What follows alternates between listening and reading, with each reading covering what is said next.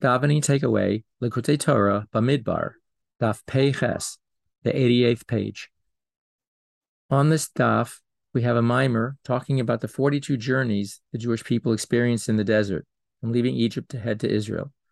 And it's explained that these 42 journeys are a process of elevation, of aliyah. And we the maamar makes reference to a part of our davening, which also has the number 42 associated with it and that is the Ana Bekoach.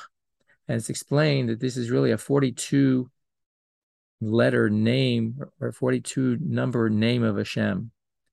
And we see that the Ana Bekoach has seven verses, each one having six letters, giving you a total of 42.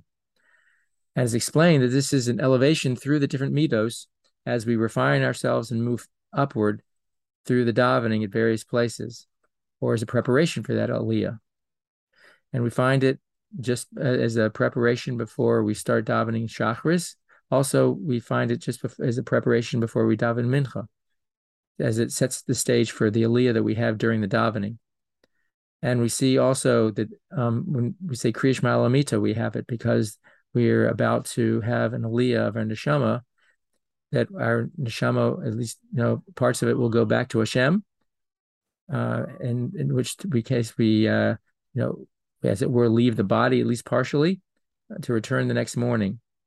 We see that also in Erev Shabbos, same thing that we have just before Lecha Dodi, which is introducing the Shabbos aspect, leaving the weekday perspective into a Shabbos perspective. We say the Ana Bekoach, then say Lecha Dodi, and then followed by that is Mizvah Yom Shabbos, the song of Shabbos.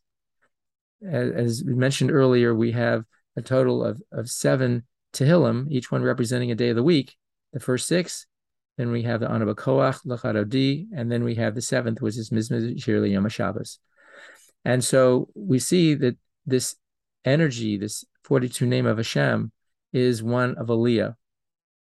And it provides that impetus by which we can go up the ladder and daven and, and be able to reach a unity with Hashem.